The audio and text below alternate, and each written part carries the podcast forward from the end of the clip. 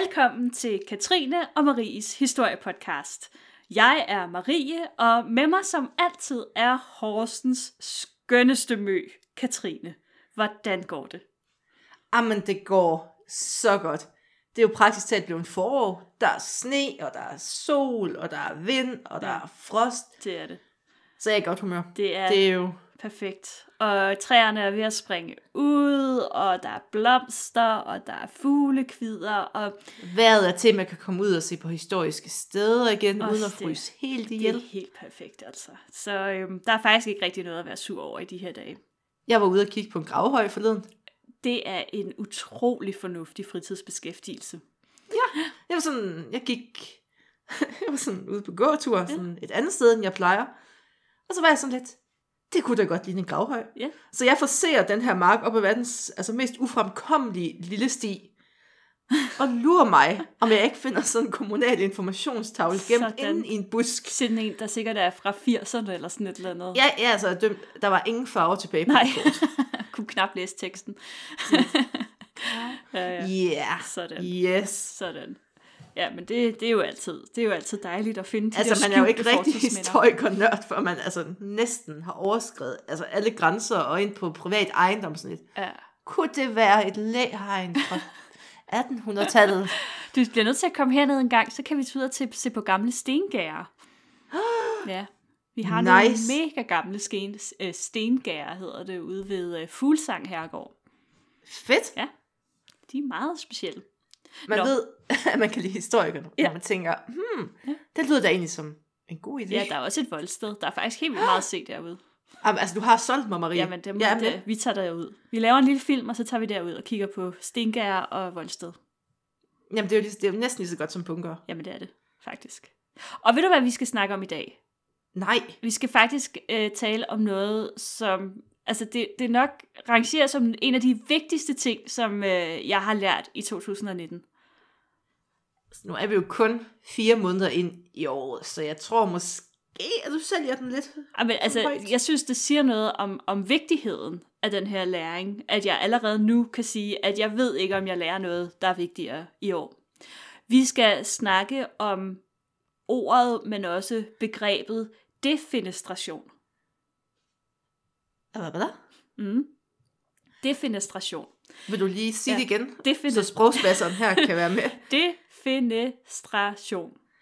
Defenestration. Lige præcis. Fedt. Det kommer, ud, det kommer af latin, ud af øh, det, som jo sådan er ud af, og så fenestra, som er vindue.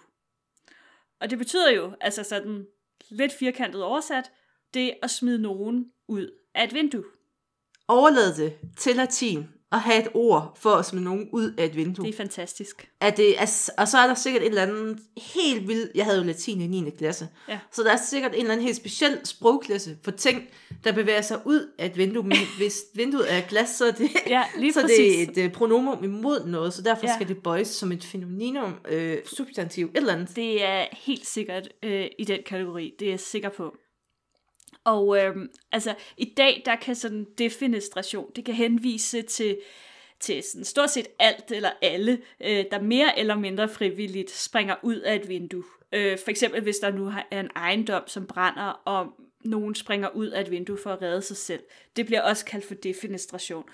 Men Oprindeligt så henviste ordet faktisk til en meget specifik handling, der havde et politisk formål. Og i den her uge, der skal vi tale om, hvordan intet mindre end 30-årskrigen blev startet ved, at nogen blev smidt ud af et vindue.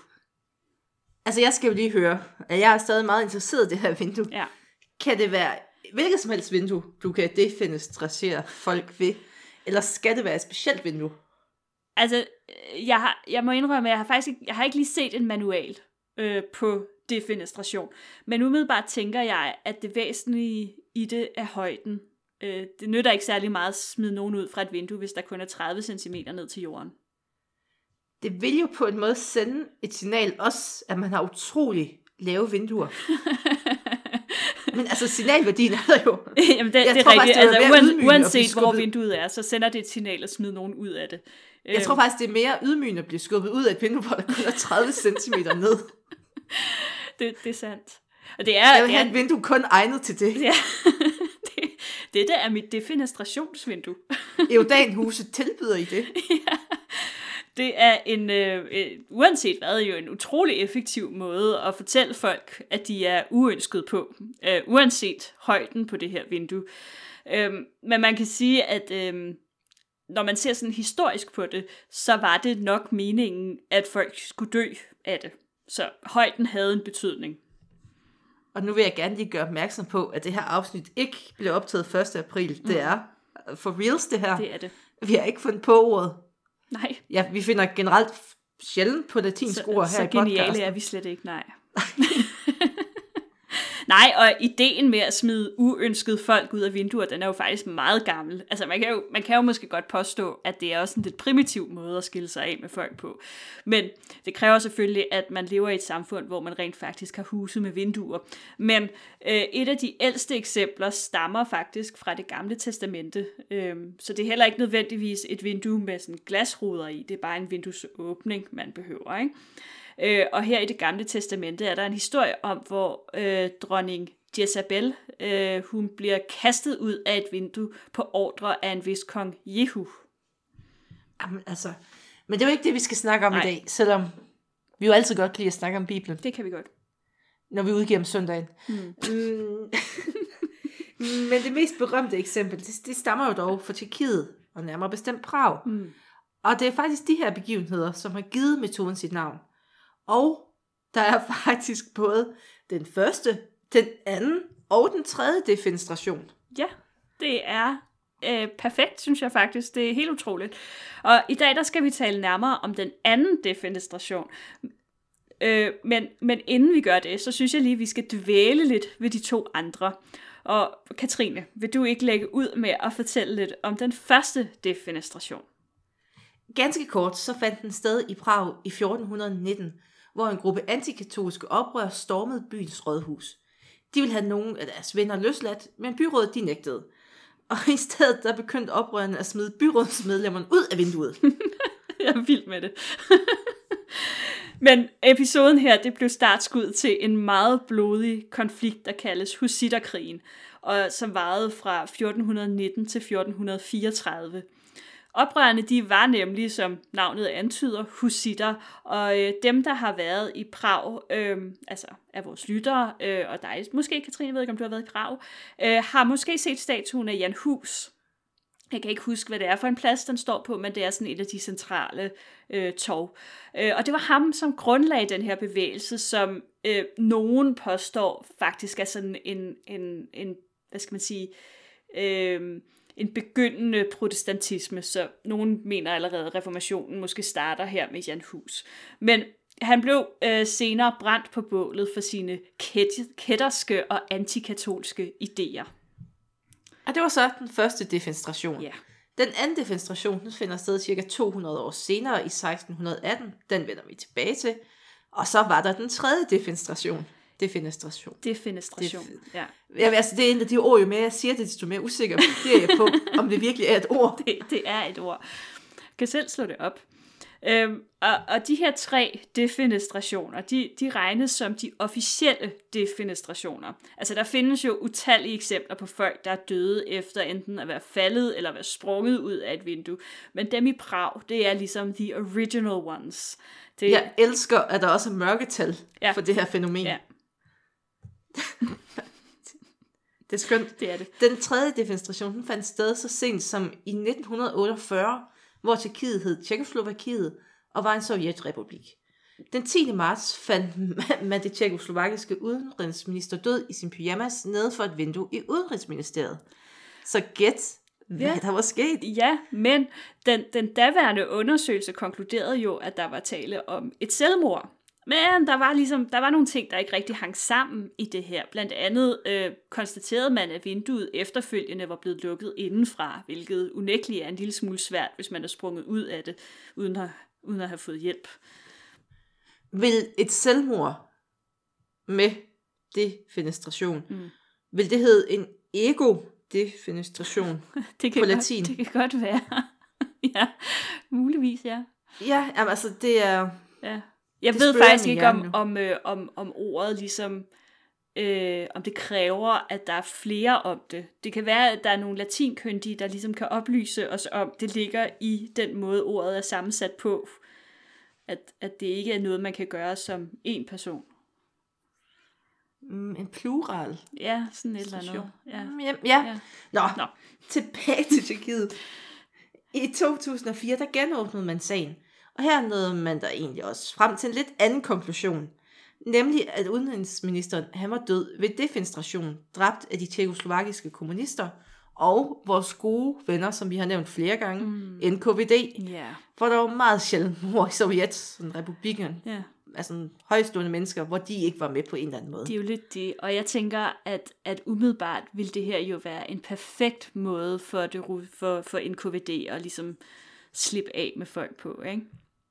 Men man kan sige, i det her tilfælde, der, øh, der ledte udenrigsministerens død heldigvis ikke til en ny og blodig krig, men til syneladende er det også nærmest den eneste gang, altså når vi har tre, og to ud af tre gjorde så, ikke?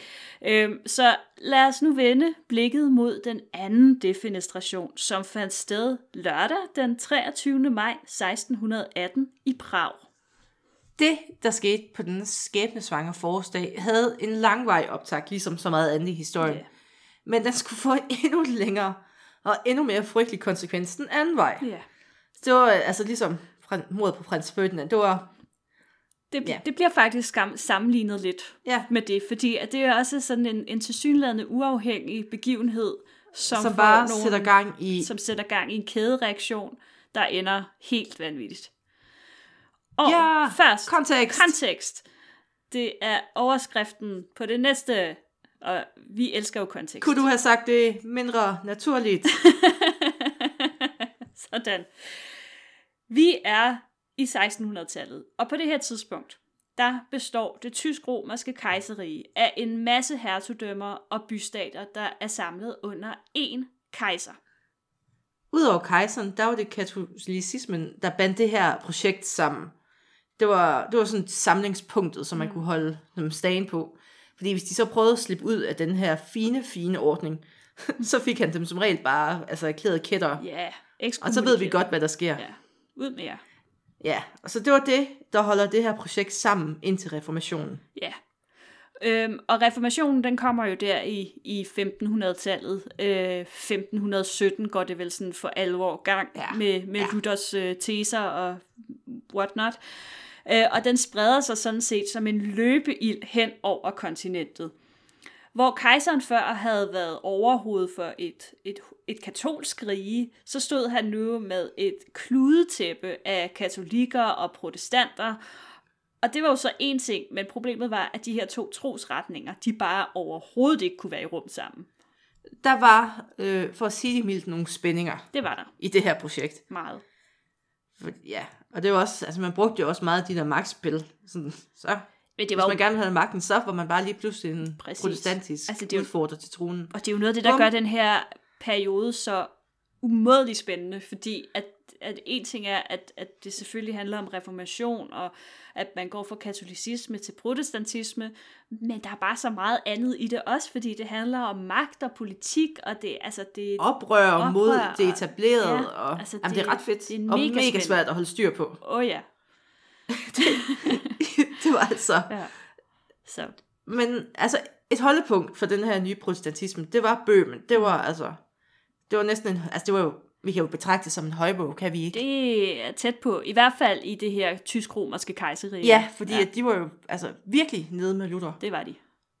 Og i dag så er Bøhmen et område af Tjekkiet, men i 1600-tallet der var det en del af det tysk-romerske kejserige. Og kejseren, her var samtidig kongen af Bøhmen. Ja. Og det, er- det er lidt vigtig øhm, øh, detalje, og det vil man forstå senere. Det, det, igen det der med, at det bliver meget kompliceret, og konger og kejser og whatever. Vi prøver at holde det simpelt, fordi at, medmindre man har en powerpoint med et kort, og, Det er så det. er det ret spøvlet. Præcis. Nå, men, men kejseren, øh, han vil gerne have ro på bagsmækken. Han gad ikke, hvis den her protestantiske adel i Bøhmen, de lavede oprør. Så i 1609, der udfærdiger han et majestatsbrev. Og brevet, det garanterede bøhmerne total religionsfrihed. Og det er jo, altså det, så vildt Ja, på det her tidspunkt at det er sige, det. det styrer I helt selv. Fuldstændig. Og selv bønderne fik lov til at være protestanter og bygge kirker og dyrke deres tro. Mm. Og man fik også afgjort affølgen på en måde, som både tilfredsstillede bømerne og stormagterne i Europa. Mm. Og så tænker man, så er alt jo godt. Ja, og det var det jo sådan set også. Men øh, i 1617, der kommer der nye boller på suppen i form af en ny konge, Ferdinand. Øh, Ferdinand, han er øh, ærkehertug i af Østrig, og, øh, og, og han bliver så ud, udnævnt som konge, og lidt senere bliver han også kejser, øh, tysk-romersk kejser. Øh, og Ferdinand, han er glødende katolik, og han er overhovedet ikke indstillet på at følge den samme bløde og tolerante linje som sin forgænger. Nej, det er synd at sige. Ja. Fordi at han beslutter, at bestemmelserne i majestætsbrevet, de gælder ikke længere. Nej. Som, der kan man så være sådan bagklog, fordi hans forgænger, han havde forudset, at det her, det ville lede til et oprør. Ja. Og delme, om det ikke skete, Ja. At Bøhms adel og de- den protestantiske befolkning, der har nyt godt af den her religionsfrihed, de var faktisk klar til at kæmpe for det her. Det må man sige. Det er lidt noget fuck, når man prøver at holde sammen på det her projekt. Det er lidt det. Øhm, og på den måde, så når vi altså til den her skæbnesvangre lørdag i maj 1618. I ugerne op til den dag, der havde de protestantiske oprørsledere, det var altså medlemmer af, af den bøhmiske adel, de havde turneret rundt i Bøhmen og kaldt til kamp. Og øh, de havde efterhånden også samlet sig sådan en temmelig stor øh, følgerskare. Ved morgengry den 23. maj, der stod den rasende folkemængde ude foran slottet i Prag. Og stemningen var ganske, ganske højspændt, for de, ville, altså, de lugtede blod. Det gjorde de helt sikkert. En øh, gruppe mænd, øh, herunder øh, nogle af de her oprørsledere, de får tvunget sig adgang til slottet.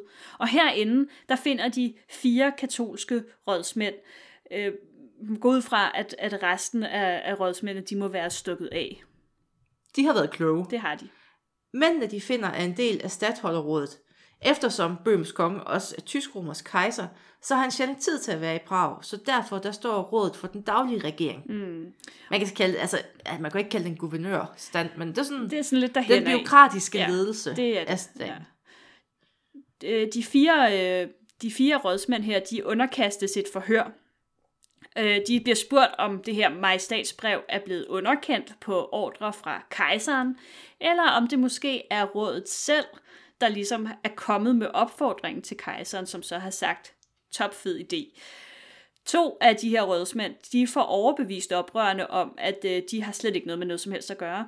Og øh, det gør de åbenbart så overbevisende, at øh, de får bare lov til at gå. De to andre derimod, de er ikke helt lige så overbevisende. Nej. Dem, der beviste deres uskyld, de gjorde den gode kristne ting og skyld skylden på de andre. og oprørende, de får fat på de to resterende mænd. Hmm. Og de skal straffes efter den såkaldte bohemiske metode. Sådan. De beder for deres liv, men øh, der er ikke rigtig nogen kære mor. Nej. Så de bliver grebet af de her oprørere, og snart efter ryger den første rådsmand ud af vinduet. Den anden, han øh, kæmper noget mere imod, og han hager sig efter sine fast i vinduesrammen. Og han slipper først, da han får et voldsomt slag i ansigtet, så han øh, får sådan en blackout, og så slipper han jo og, og ryger ned. Og sådan i den her blodrus, der ryger sekretæren også med ud af vinduet. Sådan. Og mændene, de falder 20 meter ned. Og under normale omstændigheder, så betyder det, den viser død. Ja, men øh, da oprørerne de stimler sammen ved vinduet for at se det her værk, de har præsteret, så ser de til deres forbløffelse, at alle tre mænd rejser sig op. Ja, altså, de er jo ikke sådan i bedste stand, Nej. hvis man kigger på kilderne. De er forslået, og de er blødende, og de er egentlig også ganske chokerede. Hvilket man godt kan forstå. Jeg vil også øh, lige kigge lidt. Ja. Men de er i live. Ja. Og det tendenserer jo til et mirakel. Det må man sige. I hvert fald, hvis du spørger katolikkerne. Altså, de mener jo straks, at det er englene og Jomfru Maria, der har reddet rådsmændene fra døden, og at det også beviser, hvem det lige er, der har Gud på sin side i den her konflikt. Og det er jo det vindende argument altid. Altid. Mm, Hvis du så spørger protestanterne, så skyldes det jo, at de her tre mænd, de lander på en yderst velplaceret møding. Så i stedet for at blive reddet af Gud, så bliver de reddet af lort. Men det er jo sådan, hvordan man ser verden. Det er så forskelligt, ikke? Ja, jamen, det er jo, altså, det er jo perspektivet. Sådan er det jo, ja. Det er jo det gode ved historie. Mm. Det er jo, hvilken kilde man læser. Præcis. Og den her vinduesudsmidning, den øh, vækker jo helt vild opsigt i Europa. Øh, måske forståeligt nok. Jeg ved ikke helt, hvor udbredt det i øvrigt har været. Øhm, og, og nu vi, vi refererede jo til den bømiske metode før, og det var ligesom det, det, det var datidens navn for defenestration. Så de havde faktisk allerede navngivet det her fænomen. Det vil sige, at det her magiske begreb har flere navne? Ja, faktisk. Ja, den bømiske Altså man kan jo sige, det er jo også i en tid, hvor man virkelig kæmper om, hvad man skal tro på, så er det jo også en fed historie som katolik at kunne fortælle, Ja. at øh, hey protestanter, hvis I prøver at smide os ud af vinduet, så kommer Maria på en engel og redder mig. Så, Præcis, ja. ja, Men altså man kan sige, at sjovt nok, så blev konflikten mellem den protestantiske adel og befolkningen i Bøhmen, og så det katolske kongehus, der regerede dem, den blev ikke mindre af den her begivenhed. Nej, fordi de protestantiske oprør, de afsatte Ferdinand som bøhmisk konge, og de indsatte i stedet en protestant. Og protestanten var i øvrigt gift med den engelske kongesdatter. Ja, så nu fik Og man det jo også, også lige... altså virkelig et statement at lave. Ja, og man kan sige, at så fik man jo også lige pludselig involveret sådan en af de nye stormagter, ikke? Og, Ja. og har man sådan lige lyst til at gå i krig med Bøhmen, fordi så går man måske i krig med England og så videre. Så de, Ja, de det- havde det er jo gode det her kort kludetæppe. hånden nu, ikke? Ja, Men øhm, det tænkte de i hvert fald også, og de opruster også en hær, øh, de her oprørsledere, øh, på 16.000 mand. Og det er jo ikke særlig mange sammenlignet med den kejserlige hær, men man må sige, at deres optimisme, den er beundringsværdig. Det her, det er det, man i Crusader Kings vil kalde an outstanding move, lige at få giftet Ja. den engelske kongefamilie ind i det her. Lige præcis. Og man havde nok håbet på, at nogle af de nye protestantiske venner, de ville komme til deres hjælp. Men Bøhmen, de betød simpelthen ikke nok til, at man ville risikere en stor krig i Europa for dem bare. Nej, så man kan sige, at altså, de havde lidt håbet på selvfølgelig England, øhm, men også Holland og Sverige og så videre, og øhm, ja, der skete ikke rigtig særlig meget. Man ved, at øh, altså, også Danmark har siddet med ved nogle forhandlinger om det bømiske spørgsmål og så videre i den her forbindelse, men de vil simpelthen ikke, de vil ikke gå ind i det. Nej. Så øhm, i første omgang, der bliver det her bømiske oprør knust i slaget med det fantastiske navn Det Hvide Bjerg, og det sker i 1620. Ferdinand, øh, den tysk-romerske kejser, han bliver jo altså så genindsat som konge af Bøhmen, og derudover så beslaglægger man al den jord, der har tilhørt folk, som havde deltaget i oprøret, hvilket så i praksis betød, at øh, hele den bømiske adels livsgrunds, øh, livsgrundlag forsvandt. Det er jo smart, fordi så har de ikke råd til at gøre det igen. Lige præcis. Lusket. Mm. Og selvom man så på overfladen havde fået slået det her ned og skabt fred, så var den bøhmiske opstand, altså, altså den var måske afviklet, Ja. ja. men der var blevet tændt et bål. Det var der i, det var der i hvert fald. Øhm, allerede i 1621, der udbryder de første krige i Europa, og øh, det bliver faktisk begyndelsen på den her blodigste og frygteligste krig, som Europa endnu havde set, nemlig 30-årskrigen. Så noget så hyggeligt som at smide folk ud af vinduer, det kan ende dårligt. Hvem skulle have troet Så- det? Ja, hvem skulle have troet det? Ja. Så hvad har vi lært i dag, Maria? Vi har lært latin. Ja, Det vigtigste ord. Vi har lært, at der findes flere udtryk for at smide folk ud af vinduet. ja, Vi har lært, at det er dumt at gøre, også det. medmindre man vil starte en krig. Ja, især det. Øhm, og det vil jeg sige er, er virkelig et, øh, det må være det bedste råd, som historiepodcasten er kommet med i denne øh, sæson endnu. Hvis I vil undgå at starte en krig, så lad være med at kaste folk ud af vinduerne. Totalt masser af monopol i det her. Ja. Og med de ord, tak fordi I lyttede med. Jeg har Marie, kan vi lave masser af monopol med historiske eksempler? Vi har helt glemt Lone.